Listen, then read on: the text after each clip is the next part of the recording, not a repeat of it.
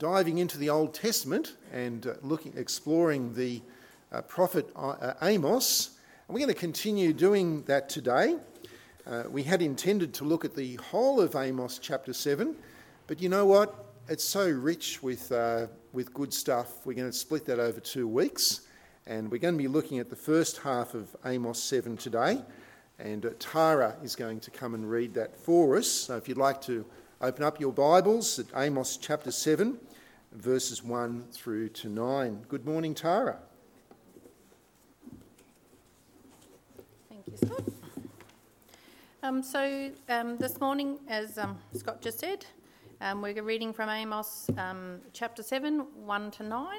So if you've got the um, Holy Bible just with that on its own, it's page 651, or the Holy Bible NIV is page 921. so Amos num, um, chapter 7, verses 1 to 9. This is what the sovereign Lord showed me. He was prepared. He was preparing swarms of locusts. Um, he was preparing swarms of locusts after the king's share had been harvested and just as the second crop was coming up, when they had stripped the land clean, I cried out, Sovereign Lord, forgive. How can Jacob survive? He is so small. So the Lord relented. this will not happen, the Lord said.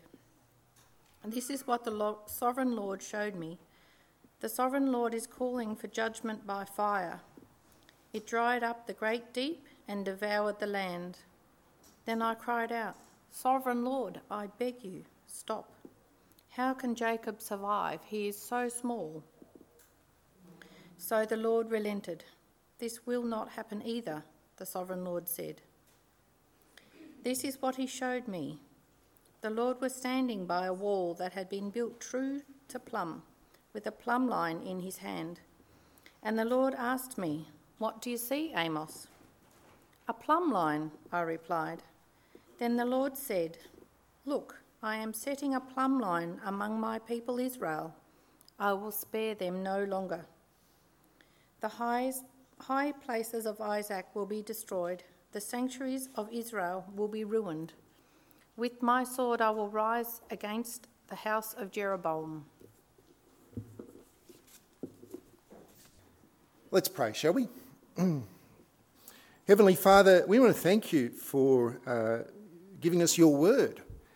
We thank you, Father God, that your word, written so long ago, is so clear and so helpful for us living here now in the 21st century. Father, because it's a living and active word and it's sharper than any double edged sword. Father, your word is the sword of the Spirit, and we pray that um, your Spirit would be working amongst us now, that we would understand your word and not only understand it, but Father, that it would um, transform our, our hearts and our minds and our lives. And we pray these things in Jesus' name. Amen. Have you been into the hall lately? We're doing some building work in there. Anyone notice that? Yep. Okay. And so we're uh, what we're doing is we're creating a couple of new meeting rooms, uh, multi-purpose meeting rooms in the hall. Uh, the other day, I was watching the builder at work and I was impressed, uh, not just by his uh, sawing of timber or his uh, nailing of hammering of nails, but what he was doing was geometry. Yes, you got that right? Geometry. Working out angles. And that's important, isn't it? When you're building rooms. Because you don't end up you don't want to end up with a wall that's crooked. You don't want that. And uh, sometimes, even when a wall is built and it's finished uh, and it is crooked, it's, it's hard sometimes to actually tell that it's crooked until things start to go wrong. It's hard to uh, see whether something is crooked unless you put something alongside it which is straight, perfectly straight. And that's when you see just how bad the problem is. Now, what about our faith? It's possible for us to think that we're pretty straight with the Lord. It's uh, possible for us to think that we're okay with God um, when actually uh, we might be the spiritual equivalent of a crooked wall. Now, in Amos chapter 7, which you might want to have open in your Bibles in front of you, that's the, that's the image which God uses to describe uh, his people, the nation of Israel. Because as we've seen, as we've gone through Amos, from Amos 1 through to 6, that uh, Israel was, was very religious. Um, they had their shrines, didn't they, at Dan and Beersheba and Bethel. And they had their very, very impressive worship services with the great music and the sacrifices and all of that sort of stuff. They were very religious, but the question has arisen of what about their love? What about their love for God? What about their love for one another? Now, today, as we turn to the first half of Amos 7, there is one, uh, one thing which Amos says three times. And I want you to check it out. It forms kind of like the, the framework for this part of God's word and our, the sermon today. There is, there's one thing which he says three times. In verse 1, Amos says, This is what the sovereign Lord showed me. Now go down to verse 4. This is what the sovereign Lord showed me. And then in verse 7, this is what he showed me. And what we have here is uh, three visions that God gave to, uh, to Amos, uh, three visions in rapid fire. And we're going to unpack those today, and next Sunday we're going to uh, look at the rest of uh, chapter 7. So, firstly, vision number one. Let me read it for you just to refresh your memories, verses 1 through to 3. Amos says, This is what the sovereign Lord showed me. He was preparing swarms of locusts after the king's share had been harvested, and just as the second crop was coming up. Uh, when they stripped out the land clean, I cried out, Sovereign Lord, forgive. How can Jacob survive? He is too small. All right, so picture this there is an army of many millions of uh, locusts and they are devouring all of the crops, they're devouring all of the pasture land uh, that uh, is in Israel. Now, we don't know um, the exact details of uh, all of this, but where it says the king's share, that literally translates as the king's mowings. The king's mowings. Uh, in other words, what it's talking about here is the, the grass uh, which was used as fodder to, uh, for the stock in the coming year. And the first harvest, the first mowings, uh, would be paid to the king as taxation so that he could feed his stock. Now, um, who likes paying taxes? Anyone like paying taxes? I don't like, no one, no one likes, I reckon no one liked paying tax to the king in ancient Israel. But imagine that uh, your crops come up, the king's taken the first mowings, and so the king, you've paid your tax to the king, and then after that, your entire income for the year is wiped out. Imagine that. Now, in Australia, locust plagues uh, cause dreadful damage to our uh, rural sector. The Australian plague locust is the worst of all pests uh, for farmers. But in an agricultural society like ancient Israel, uh, a locust plague doesn't just mean a, a downturn in the economy, uh, it could lead to famine, it could lead to, which then leads to starvation, and in the worst circumstances, it could lead to uh, widespread deaths of people. Uh, in fact, in Amos's vision here, the plague is so extensive that the very existence of God's people now comes into doubt, into question. Do you see what Amos cries out to God? He says, How can Jacob survive? How can we survive? Now, why does he call Israel Jacob? Well, this alludes really to their identity as the people of God, and it's really it's a reference to uh, a promise that God had made, and it's a, a promise that God had made to their ancestor Jacob, who, as we've seen in previous weeks, his name uh, became Israel. And the promise that God made to Jacob was that a reiteration of the promise that he'd made to Abraham and to Isaac and then to Jacob, and that is that Jacob's descendants would be a great people, that they would be uh, very specially blessed by God, that they would be God's people, and that ultimately that all the peoples of the entire world would be blessed through them. And so, if all of God's people are wiped out in a locust plague causing a famine, then how could that promise be fulfilled? A plague of locusts. That's the first vision. Uh, then, secondly, there is a vision of fire. Pick it up at verse 4. This is what the sovereign Lord showed me. The sovereign Lord was calling for judgment by fire. It dried up the great deep and devoured the land. Then I cried out, Sovereign Lord, I beg you to stop. How can Jacob survive? He is so small. So the Lord relented. This will not happen either, the sovereign Lord said.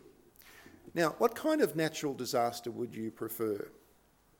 Would you prefer flood? We've seen a bit of that lately, haven't we? Uh, would you prefer fire? Well, you know, 15 months ago. Um, or would you prefer a famine or a drought? What would you prefer? What's your choice? I, you know, mm, you can debate that. Um, I reckon fire is the one I uh, find most dramatic and most traumatic. Um, as the you know the fire is just so incredibly powerful as it as it burns everything in its path to to ash, and it turns the, the sky black and, and red and uh, dreadful. Now, in his vision, Amos sees the whole land burnt, uh, devoured is the word he uses. Imagine the whole nation being uh, like the scorched land we saw around Port Macquarie back in late 2019. Imagine that across the whole of your, your country. Um, dreadful. But there's more to it. Because Amos describes the great deep as being dried up. Now, what does that mean? Uh, most likely, it's a reference to the, the underground water supplies that, um, uh, that, that, you know, that they get water through wells from.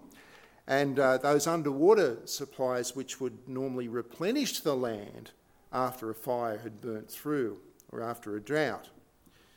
But even the water supply um, has evaporated uh, in this uh, intense heat of the fire. It's total desolation. Uh, some commentators also remark that it might be also a little bit of an allusion to the, uh, um, the weakness or the falseness of their um, uh, pagan worship, uh, because the pagan gods were often um, personified in, in terms of, you know, being the deep, uh, you know, the water that come from under the ground. Uh, nothing would survive. This is total desolation. Now, uh, it's easy to think of Amos as being, you know, um, the, the typical, you know, caricature of a fire and brimstone preacher. You know what I'm talking about there? Uh, I mean, uh, you know, Amos is pretty frank and pretty blunt about judgment, and we're going to see that next week in particular uh, when he uh, pronounces some judgment on the, a priest by the name of Amaziah. Uh, but, um, you know, when we think of the fire and brimstone preacher, I, I have in, in, my mind the, the kind of person who, you know, preaches on judgment and hell, but they kind of preach as if they really want people to go there. you know what I mean? as opposed to saving them from it. And that's not quite the picture of Amos here. Because after seeing each of these two visions, what does he do? He prays. That's what he does. He prays. He prays for, for Jacob, he prays for Israel. And, as he do, does so, we learn uh, just a few valuable lessons about prayer. Um, and first of all, uh, in his prayers, how does he describe God? Well, both times, in verse 2 and in verse 5, he ascribes sovereignty to the Lord, doesn't he?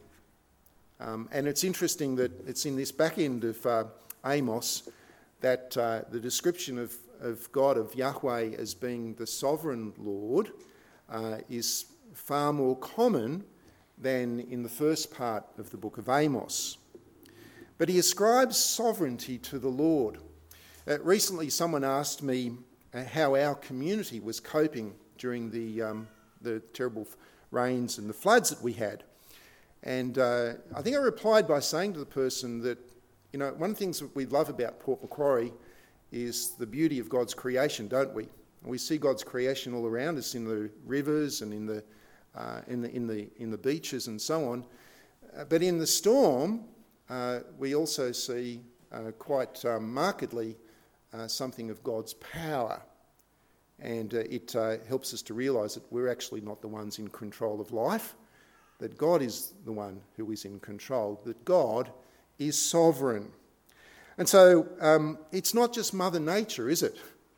And Amos here doesn't think of the plague or the fire as just being some, you know, just chaotic and meaningless forces of destruction. No, he sees in them God's power, uh, God's power both in forming them and God's ability, his power, to stop them. And so that's what he prays. Um, now, secondly, in approaching God, Amos sees the world and he sees life uh, more as God sees the world. Um, the reason I say that is that uh, Israel uh, was proud and arrogant. Uh, Israel had their religion, but they really they wanted to be the ones who were in control of their lives. Uh, they were like, you know, self-made people. They didn't really need God. Uh, uh, but yet, Amos sees Israel or Jacob as being very small and very weak, powerless in the face of the sovereign God. And that is how God sees the world.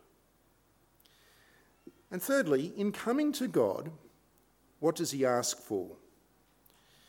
Well, in verse 2, he pleads for forgiveness. And in verse 5, he begs God to stop his plan for the fire, to forgive and to cease. Now, uh, why do we bother praying to God? Well, there's several reasons, many reasons, but uh, what we see in this passage is that we can pray to God because we know that God is the sovereign ruler of the world, um, that He is the one who is in control of things. Uh, we know also that uh, He is infinitely greater than we are and capable of doing these things. Um, and also, we know that God has shown that He is willing to forgive and do that which is best for us. Now, otherwise, uh, if he is not sovereign, if he is not powerful, if he's not willing to forgive, then why bother praying to him? No point in praying to him. But he is these things. Now, of course, it, it does raise another issue for us. You see, on both occasions after Amos prays, what does God do? Well, after the vision of locusts, have a look in verse 3. We're told, So the Lord relented. Uh, this will not happen, the Lord said. And then after the vision of fire, we see in verse 6 So the Lord relented. This will not happen either, the sovereign Lord said. Now, what are we to make of this? You know, does this mean that, um, you know, that in his anger, uh, that God would have, um, you know, would have wiped Israel out, and it's just as well that Amos happened to be there to, to pray to God and ask him not to do it, and then God changed his mind and said, all right, since you've asked, I won't do it, but, and so on. Uh, is that what's happening here? I don't really think so. You see, it's always been God's plan uh, that God would have a people, a people of his who would be his very own. And uh, it's never been in his plan that his people would be entirely wiped out. Uh, in Ephesians chapter 1 verse 4 for example, we're told that as Christians that we were chosen in him, in, in Christ, uh, since before the creation of the world. Um, just as the death of Jesus to pay for our sins uh, in 1 Peter chapter 1 was determined before the creation of the world. And so there has never been any, uh, any thought of a discontinuity in terms of God's covenant promise to Abraham, to Isaac, and to Jacob uh, that there's never been any thought of that not being fulfilled.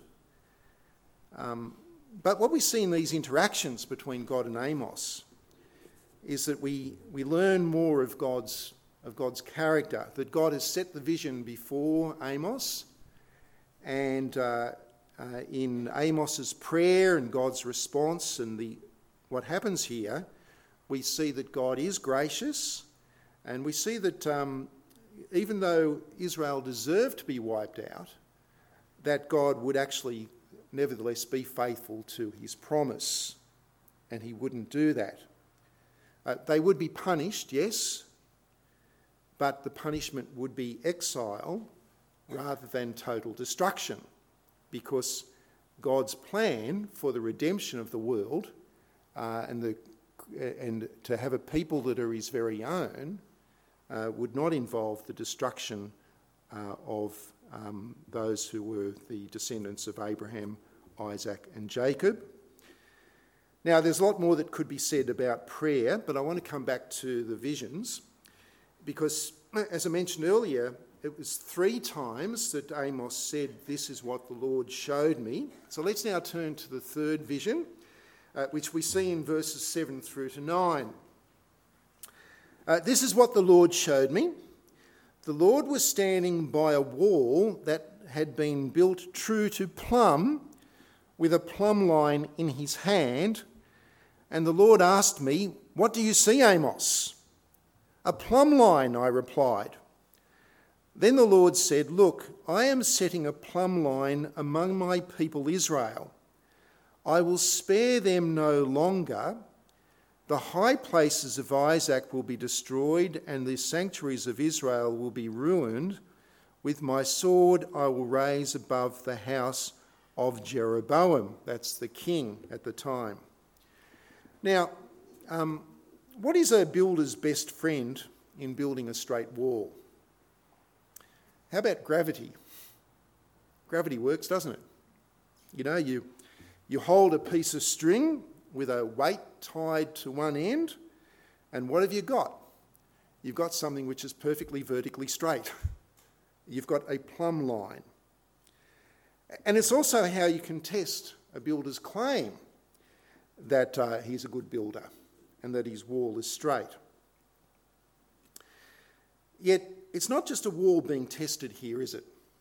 It's a people, it's, it's Israel. But what plumb line would God use to test his people? In the Old Testament, uh, the plumb line uh, really is God's holiness, the holiness and the grace of God. Um, that's the plumb line. Uh, you m- might remember what God once said to Israel uh, that He said, You shall be holy because I, the Lord your God, am holy. That's in Leviticus chapter 19. So, the very character of God Himself, uh, His holiness, is what Israel was to be. His holiness is the plumb line. That's how you measure, that's how you determine uh, what's righteous and what's not righteous. Sometimes we might think that we're holy until we actually, uh, you know, check out the holiness of God. We see how unholy we are. And God's holiness uh, is given its concrete expression in the law. So the law um, you know, is the expression of how you would live in a way that is holy, that is like God. But I wonder if you've noticed that the classic Old Testament definition of God is not, I am the Lord your God who gave you the law. That's not the definition of God, is it? What's the classic definition of God in the Old Testament? It's, I am the Lord your God who brought you up out of Egypt. That's the definition of God. And that's, and in fact, that's how in Exodus chapter 20, before you know uh, God gives the old the, the Ten Commandments, that's how it starts. I am the Lord, I am Yahweh, uh, your God, who brought you up out of Egypt. That's grace, isn't it? That's saving, that's redeeming, that's relational grace, which would then be, which would, would be reflected in how Israel was to live in, in grateful lives of holiness as revealed in the law and in loving graciousness towards others. Um, grace and holiness, um, that's the plumb line, and you cannot have one without the other. Uh, the person who wants to have God's grace uh, without changing their lives fails the plumb line test. Uh, the person who thinks that they can impress God with, their, by their lives without his forgiving grace, well, that's, that's a crooked wall as well. And so, what we see here is that um, in this first two, res- God's response to Amos's prayers, the first two prophecies, uh, visions, is that God would not obliterate Israel uh, instead, they would be tested, and there would be many who would fail the plumb line test um, because of their false worship, because of their self indulgence and their oppression of the poor. I mean, they, they may well have been religious, but they abused grace and they ignored holiness. Um, but there would still be others, there would be a remnant who would not be destroyed of people who would in Israel who would be able to say, Oh, how I love the law of God because I love God. There would be a plumb line test. Now, I want to ask, and so uh, even as they go into exile, there is a, there's a remnant there. There are people who actually did truly trust and love the Lord, um, both in the Assyrian exile and later in the exile to Babylon of the southern kingdom of Judah. Now, as Christians, what then is our plumb line? Uh, what's the point of reference which shows whether or not we truly are the people of God? It's the gospel, isn't it? It's the gospel of Jesus. Because in the gospel, we see that, uh, like, in, like Israel in Amos 7, that we are so small, we are so powerless, we are so deserving of judgment, and yet we also see um, God's saving grace in that Jesus took our sin upon himself and was punished in our place. And that that, uh, that plumb line of the gospel, of the saving grace of Jesus, uh, should shape our lives.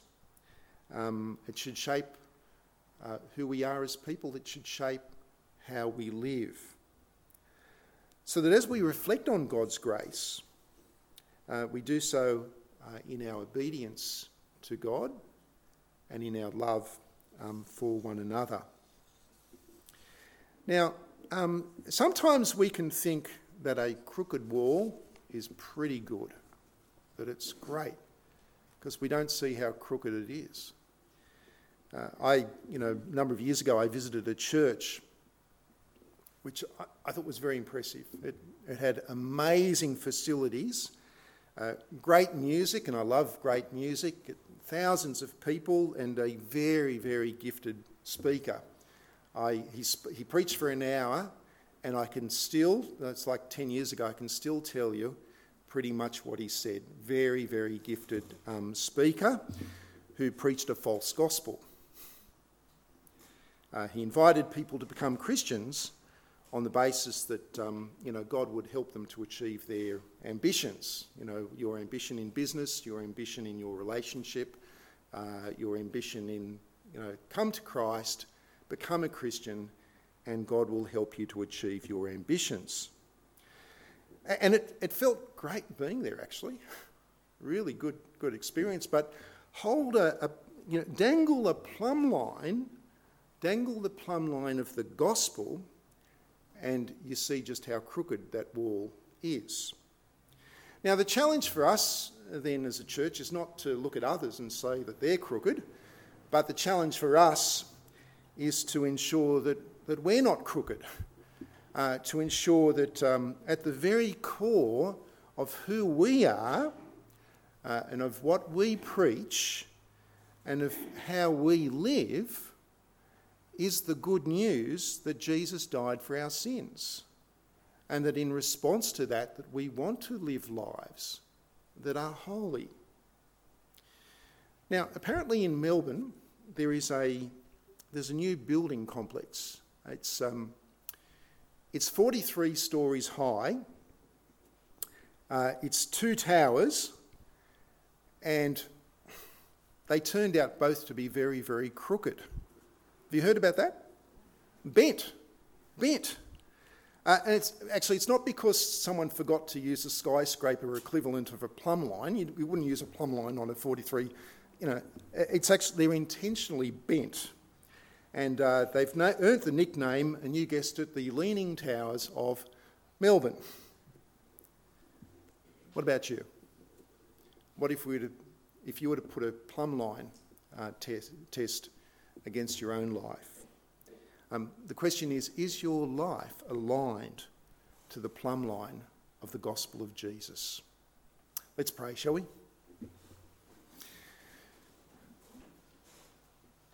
Father, we thank you for this uh, amazing passage of Scripture.